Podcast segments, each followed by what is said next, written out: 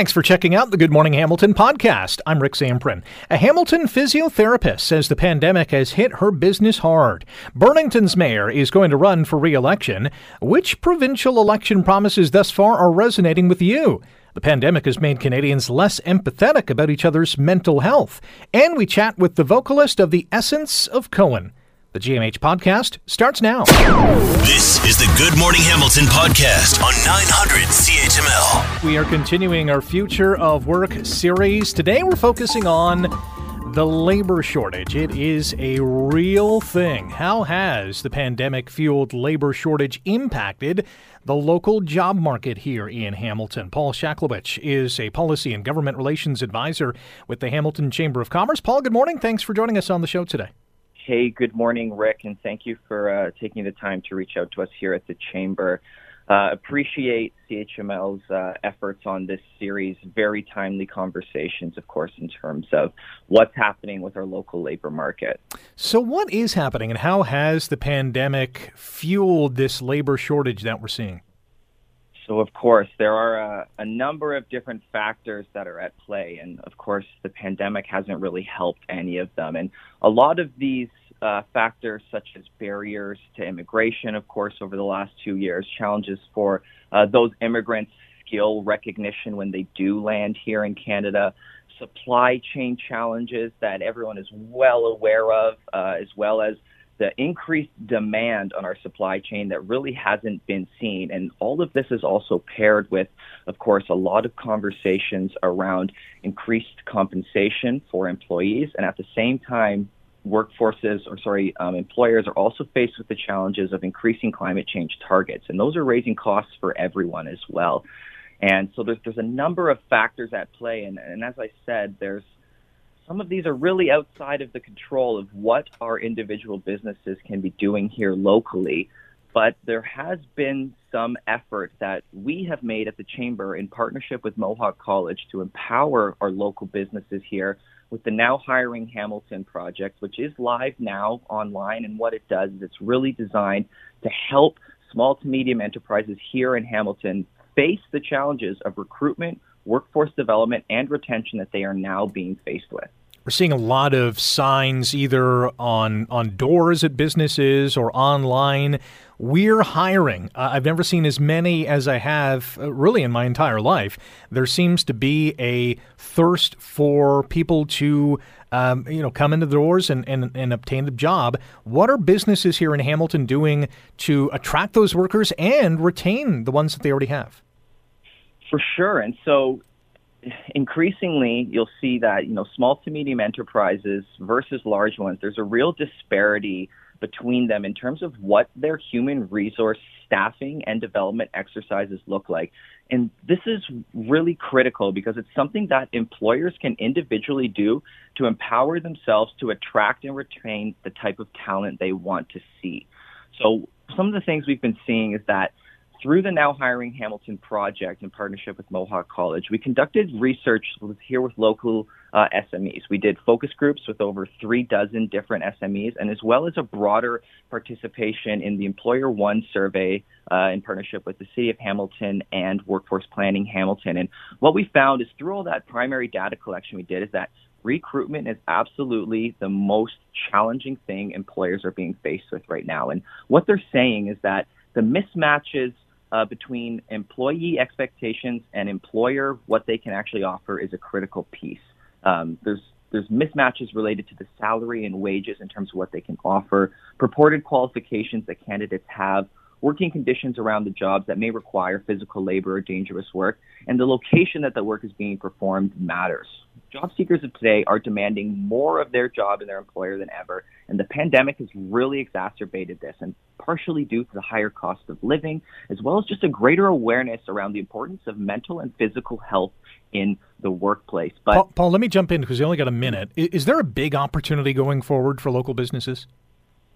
Absolutely, there's a huge opportunity, and, and a lot of it is tapping into diverse populations. A critical thing that came out of the study is that uh, close to, uh, sorry, someone pull up the stat here, 80% of uh, SMEs currently are not uh, using formalized equity, diversity, and inclusion practices. And what that is, is preventing them from really tapping into uh, a wider set of candidates. And we need to facilitate that inclusive, equitable, and diverse hiring. And, you know, 44% of SMEs are doing that. 79% would like to learn more about how to do that. And so the Chamber, in partnership with our local training institutions, are really working on advancing those opportunities and formalizing policies and procedures for SMEs to uh, increase their potential talent pool. Yeah, let's see that uh, continue to heighten down the road. Paul, appreciate your time today. Thanks for joining us. Of course, and have a great day. Looking forward to the rest of the series. Awesome. Paul Shaklowitz is a policy and government relations advisor with the Hamilton Chamber of Commerce. Stay tuned. Uh, part two of today's Future of Work series, looking at how the pandemic has fueled a labor shortage in town. We're going to chat with a local physiotherapist who has seen her business greatly impacted by the COVID 19 pandemic. You're listening to the Good Morning Hamilton podcast from 900 CHML. Continuing our Future of Work series here on GMH. Um, we've been focusing on the labor shortage and has impacted businesses really everywhere, in every city, in every sector, including the healthcare sector for sure.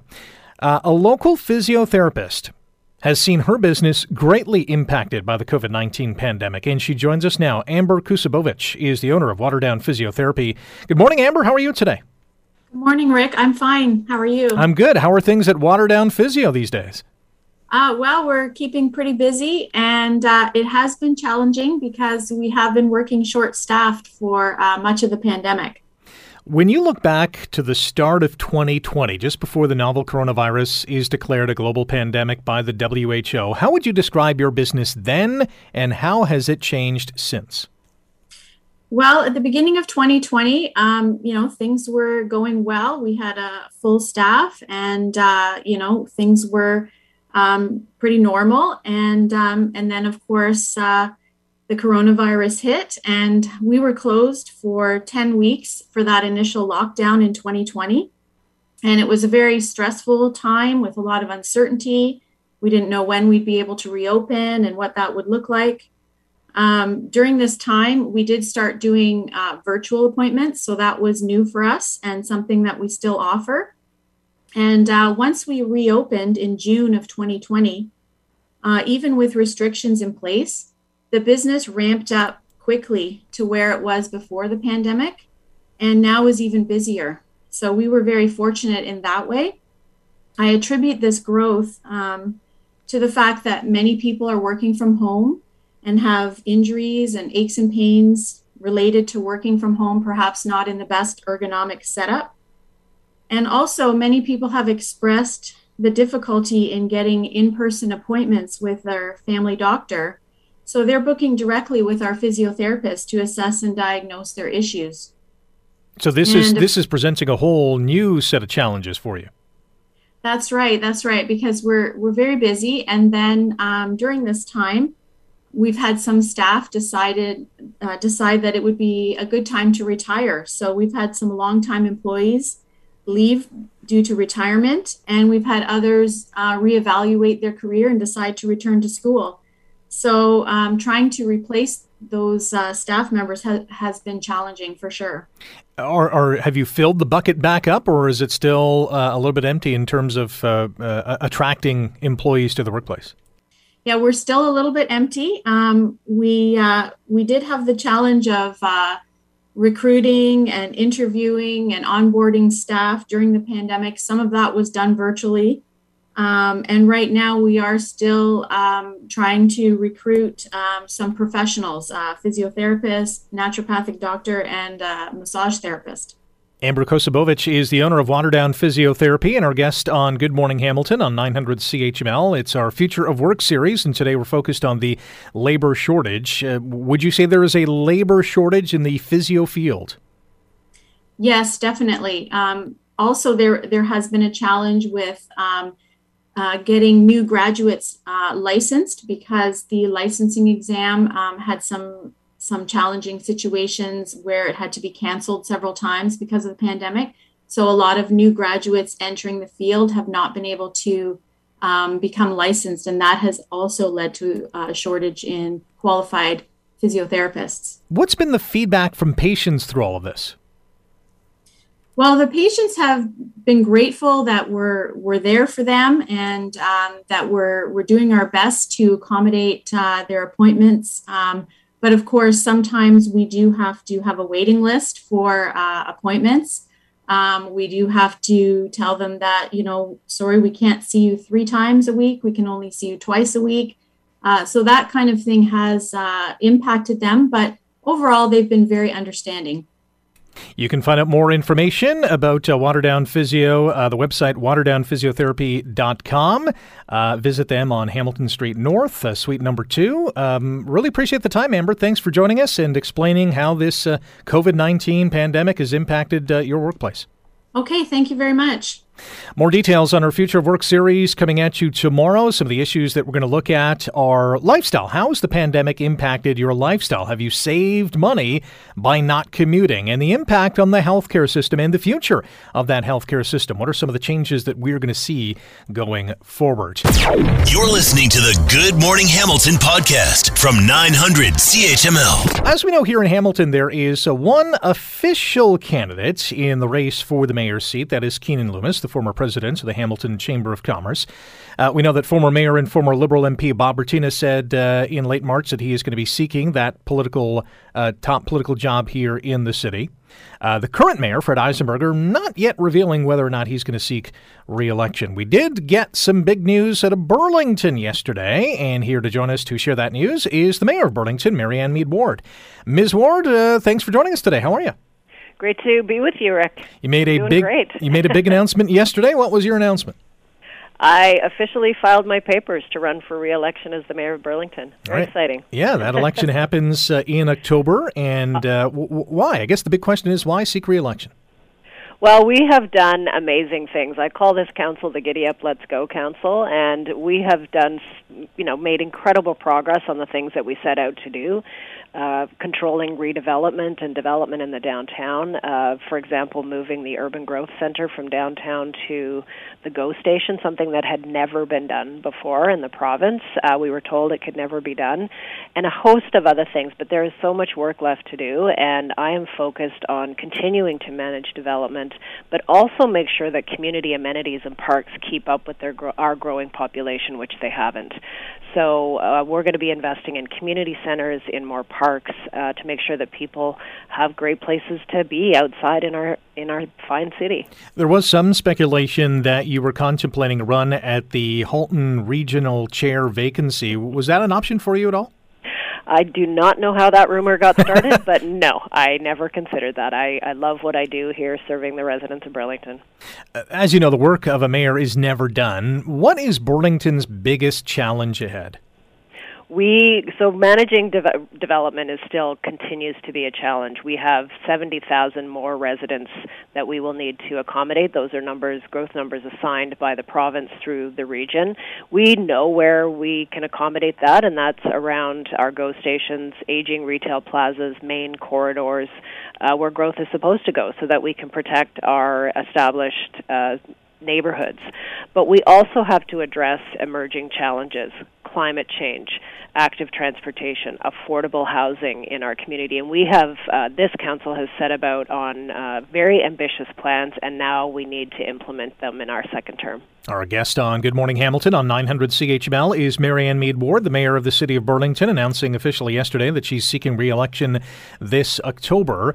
We know that the council table in Burlington drastically changed in the last election. Could could the same level of upheaval, up, upheaval uh, uh, happen again? Well, the last election was a change election. People were not happy with the decisions that the previous council were making, uh, primarily around development. They felt that that they were ignored and tuned out and disrespected. Our recent community survey, this is a statistically valid, uh, 95% satisfaction with city services. Uh, that's a that's the highest it's been in 13 years. People saying there was an increase of 20%. People saying they feel their uh, input is reflected in our decisions. 34% more people feel that they get their information from mayor and council so that uh, they feel, you know, that we're transparent, we're accountable. We tell them what's happening and, and we, we include their input in our decision making. So it's a very different election. We did do what we set out to do to manage overdevelopment in the downtown. Uh, we cut high rises in half. We got made sure there wasn't a 17 story high rise in the middle of Village Square, protected the heritage there, and we shifted it where it can go and where transportation and transit can accommodate it, and that's around our GO stations. So, what I hear from people is they are very pleased about the work that this council has been doing, and and a lot more that we've been working on. Like I said, affordable housing, climate change. We have a um, mobility plan that we're working on so people have various options to get around. We finally landed a tree bylaw. We finally put in uh, free transit for seniors, which saw a 40% increase in transit, uh, brought in free transit for low income folks, for kids under 12. I'm, I'm interested in exploring transit for high school students uh, that would be free, uh, something that was put on hold during the pandemic. And, and we did all of these things while managing an unprecedented global pandemic. So, what I hear from people is they're very pleased about uh, the work that this council has done. And uh, so far, as of yesterday, five of my colleagues have registered to run again. Uh, 2018 was the last time we had a municipal election uh, in Ontario. That is, um, it feels like a lifetime ago as we're still mm-hmm. amid the pandemic. We had a federal election last summer. A provincial election is about to begin. The municipal election is later on this year in October. How do you think the pandemic is going to play into the voter turnout and maybe that voter fatigue will play a part? What do you think? I think people are more interested in making their voices heard now than ever.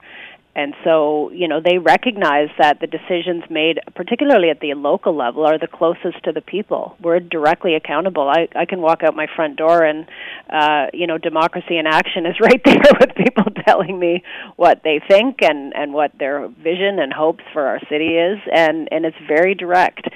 So it's different than the other levels. But I do think that people will be you know they're they're interested in recovery from the pandemic and that's not just economic recovery. It's it's social mental health has taken uh, a drastic um, hit during the pandemic. So we need to you know make sure that people are looked after.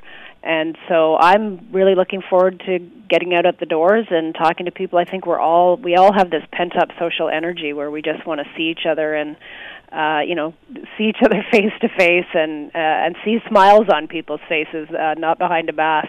So uh, I look forward to knocking on doors. Well, we uh, look forward to the election campaign uh, officially getting underway. Good luck campaigning, and we'll talk to you down the road. Thanks so much. I look forward to it. That is Burlington Mayor Marianne Meed Ward. Ann Marsden is the only other candidate at this point who's running for the mayor's seat in Burlington. You're listening to the Good Morning Hamilton podcast from 900 CHML. We know that the Ontario election is, well, unofficially underway. The writ is going to drop at some point this week. Could be today, more likely tomorrow or even on Thursday. And election day is probably going to be on June the 2nd. Each and every party has come out swinging, saying, hey, we're going to do this if elected, so vote for us. Which of these promises, and there's been a boatload, have resonated with you? Shanae Scott is an account director of public affairs at Hill and Knowlton Strategies and joins us now on Good Morning Hamilton. Good morning, Shanice. How are you? I'm good, Rick. How are you? I'm not too bad. Of of the plethora of election promises that we've heard, has there been one or two that has kind of moved the needle with voters, do you think? I think there's been a few that are quite interesting. Um, you know, we just heard yesterday Liberal leader Stephen Del Duca stated Buck a Ride, um, which, if everyone can take their jog their memory back to 2018, we had Buck a Beer with the Ford Conservatives, um, and that was kind of it didn't really pan out too well. So it's going to be really interesting to see Buck a Ride. It's going to save families, but it also has um, an expiration date. So it'll be interesting to see if people are interested in those savings or interested in you know increasing their transit use um, but as well as how um, the liberals will have to you know explain that expiration yeah, in our uh, Twitter poll question of the day today, uh, it's asking about this buck a ride uh, promised by the Liberals and whether that is an important election issue for them or just an important issue or element of their lifestyle. 61% say no, so I'm not sure if it's a, a big factor in this neck of the woods, but uh, who knows? Those who do rely on transit will certainly um, you know, like that promise. Um, from the sitting PC's perspective, they uh, outlined their budget last week, really a pseudo election campaign platform, more money for highways and healthcare. That that seemed to get things rolling. Yeah, um, there's a lot of money for infrastructure. Um, we can clearly see that there is um, a, a picture of what they're trying to do. It, it, it presents a choice for Ontarians whether uh, they see themselves in the Ford Conservatives' vision or the Liberals, uh, Stephen Del Duca's vision or Andrea Horwath's NDP vision. There wasn't a lot of, uh, you know, there were a lot of cuts to education in the PC's plan. So if this isn't the kind of vision you are looking for, if you're just looking for more highways and more of that concrete infrastructure, it really does present a clear choice. And the Liberals haven't presented their plan yet. The NDP have. So we'll need to see the fully costed plan to see what matters most to the Liberal Party this time around. Shanice Scott is our guest on Good Morning Hamilton on 900 CHML. Shanice is an account director, public affairs at Hill and Knowlton Strategies. We're talking about the uh, election promises that have been unveiled already. And you mentioned the NDP really focused uh, a lot of their initial, uh, well, really their platform is f- focused on uh, healthcare. That's the biggest thrust in it. Um, hiring more personal support workers, hiring tens of thousands of nurses, I think 30,000 nurses, scrapping Bill 124, which is uh, related to the healthcare field. They're really focus on the biggest item uh, that's uh, always on people's minds. Yeah, I think healthcare. Um, it's a really it's a really good thing to jump on for the election. Um, we've obviously just been through two years of the pandemic. And so increasing personal support workers is something that people have been asking for. Um, this is something that, you know, we were hoping we would see from the government, which we, you know, haven't seen it in a full extent. But I will say that this platform it, it feels that it kind of placates and doesn't necessarily have a concrete policy and vision. There are some, you know, ticket item things that people want, but how is it going to come to play? It's not fully costed. We don't know what um, if that's going to increase the deficit, which we've seen now that the Ford government has projected a, a massive increase on the deficit and not balancing the budget till 2027. So you know, great ideas, but are we are we actually going to be able to see these things with an NDP government? We got about a minute to chew on this one, and and no surprise that the Liberals and the NDP have already said that they'll rule out a coalition if Doug Ford wins re-election, and and they're saying that because well they think they have a shot at winning the election. They do, um, and you know what? I think with what we've seen federally, I think it kind of makes sense why they would not rule that out. But if you look at the polling, it's a it's an uphill battle. If you look at how much you know money the PCs have, it's it's quite an uphill battle to pull out this election. It's going to be very difficult on the ground and a big push from the Liberals and the NDP if they want to take out Doug Ford. Shanice, a great uh, breakdown of what has happened so far, and we're not even on the election campaign trail uh, uh, yet. So, so, we'll have to have you back on the show to talk about some of the big items that do happen once the election uh, writ is dropped. Thanks for the time today. No trouble. Talk to you later. That is Shanice Scott's account director, public affairs at Hill and Knowlton Strategies, as the writ expected to drop any day now. I would think that the provincial liberals, especially, um, said a big what the when the Prime Minister appeared with uh, Doug Ford, the Premier of Ontario, yesterday in Windsor to announce big bucks for uh, EV production at uh, Stellantis down in Windsor. Listen, a, a fully functioning PC government in Ontario helps out a federal liberal party. Uh, we'll have to discuss this on a future show because it's a it's an interesting dichotomy. You're listening to the Good Morning Hamilton podcast from 900 CHML. A lot of it is just about listening. So if you're speaking with someone who's experiencing a challenge to show empathy, you can just listen, be quiet, and you know, let them explain how they're feeling. That is the voice of Margaret Eaton, the CEO of the Canadian Mental Health Association. Welcome back to Good Morning Hamilton on 900 CHML. Rick Zamperin with you. Don't forget you can subscribe to the GMH podcast in your favorite podcast catcher, CuriousCast.ca, Apple, Google, Stitcher, Spotify. Hit that follow button so you never miss an episode. Yeah, it's Mental Health Awareness Week uh, this week, but uh, there's a new study out that shows that um, well uh, fewer people are listening when it comes to mental health. This study was conducted by the CMH, uh, CMHA and uh, the University of British Columbia.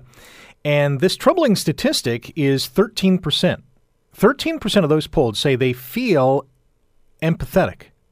That compares to 23% at the beginning of the pandemic. Where's our empathy going? What, what is happening? Sue Phipps is our guest. She's the CEO of the CMHA at, uh, in Hamilton and joins us on Good Morning Hamilton. Good morning, Sue. How are you?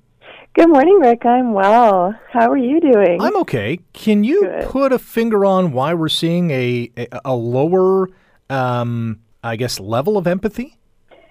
You know, it's it's difficult to say why, but I can say that definitely it go, it's going along with you know people experiencing pandemic fatigue, right? So I think our resources are just sapped and we're tired, and it's harder to feel empathy for others. So I think we're experiencing empathy fatigue at the same time.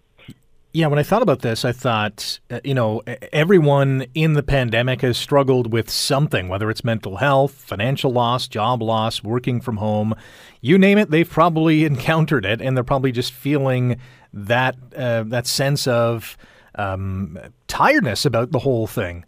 Uh, they they want it to end, and I think uh, everyone's uh, level of empathy has gone down, whether it's regarding mental health or regarding anyone else's uh, financial problems or physical problems or whatever the case is. Well, that's exactly right. You know, people are sort of more um, thinking about themselves at this point in time and how the pandemic's affected them and what their experience has been, and they're not taking the time to really listen to other people's experiences because they just don't have the energy to do that, right? And we have to remember that that actually makes us more disconnected from people and that's what we need to get through this we need to feel connected to other people right and that's what empathy can do for us is that level of empathy also lower in those who have noticed that their mental health is uh, on the decline or has declined over the past couple of years well, yeah, I think it's affecting everyone, right? So definitely those included who already struggle with, you know, their own mental health concerns. Another key uh, part of this study is that it shows about 4 in 10 of us, about 40%, uh, are worried about losing touch with friends and family over the pandemic. And we certainly saw some wide um, uh, time periods in which we could not visit others. Uh, but that's also the same percentage who worry about actually contracting COVID 19. That's a, a very interesting finding. Yeah, isn't that quite remarkable? I also thought that was very interesting. You know, we thought, um, you know, people's worries would be primarily about, you know, getting COVID or family and friends getting COVID or dying from COVID. But actually, in fact, equally, right? People are feeling really stressed about being separated from friends and family and about challenges within their own personal relationships. So that's quite interesting for sure. Our guest on Good Morning Hamilton on 900 CHML is Sue Phipps. She is the CEO of the Canadian Mental Health Association Hamilton chapter, and we're talking about uh, a study by the CMHA and UBC that shows 13% of those polled say they feel empathetic. That's 10 percentage points lower than at the start of the pandemic. So, I guess the, the real question is where do we go from here? What do we have to do? Yeah, well, you know, amazingly, empathy is a skill that we can learn. So if we're not so good at it right now, we need to think about how are we going to do that, right? And and the reason that we would want to do that is because it would improve our relationships. We we know that people do better at work when they have more empathetic employers. We know that people do better in school if they have more empathetic teachers. We know that international conflict is better resolved with empathy. So we need to actually learn that skill and there are ways to do that. So I can tell you a little bit about um, some of those ways. Yeah, I was just going to ask you. So how can we do that? Yeah, so you know, when you're speaking with someone who's experiencing a challenge, to show empathy, what you can do is you can sit, you consider what you know about them and be willing to learn more. So just be curious, right? And and not rush to judgment because I think our inclination when someone's struggling is to really kind of jump in and either make a judgment about why they're experiencing what they're experiencing or, you know, try to fix it, right? Give them a solution right off the bat or or tell them something about, you know, what happened to you that was similar, right? But really what's best is not to rush to judgment, to listen attentively and without offering solutions, right? So resist the urge to interrupt and share your own personal experience and instead focus on understanding how the person feels and why they feel that way and try to put yourself into their shoes, right? And then take time to reflect. So it really is about staying quiet and listening, just like Margaret Eaton was saying there in that in that message that you put out initially. So, you know, it is a skill that we can learn, and it is really about you know our kind of mantra for this week is before you weigh in, tune in, right? So really listen before you speak. When you see, you know, whether it's a coworker or a family member or a friend, and you notice that something is off, is a good opening question. Are you okay? Or, or does that force some people to shut down? Um, you know, I I don't know. It really depends on the person because people can quickly say yes or no, yeah. and people can quickly say no, I'm fine, and just dismiss that question, right? So, you know, it could be better to say, like, I'm noticing this about you that it seems different. And is there, you know, can you tell me about what's going on, you know? And just really hold that space for them to listen and instead of just allowing them to give a yes or no answer.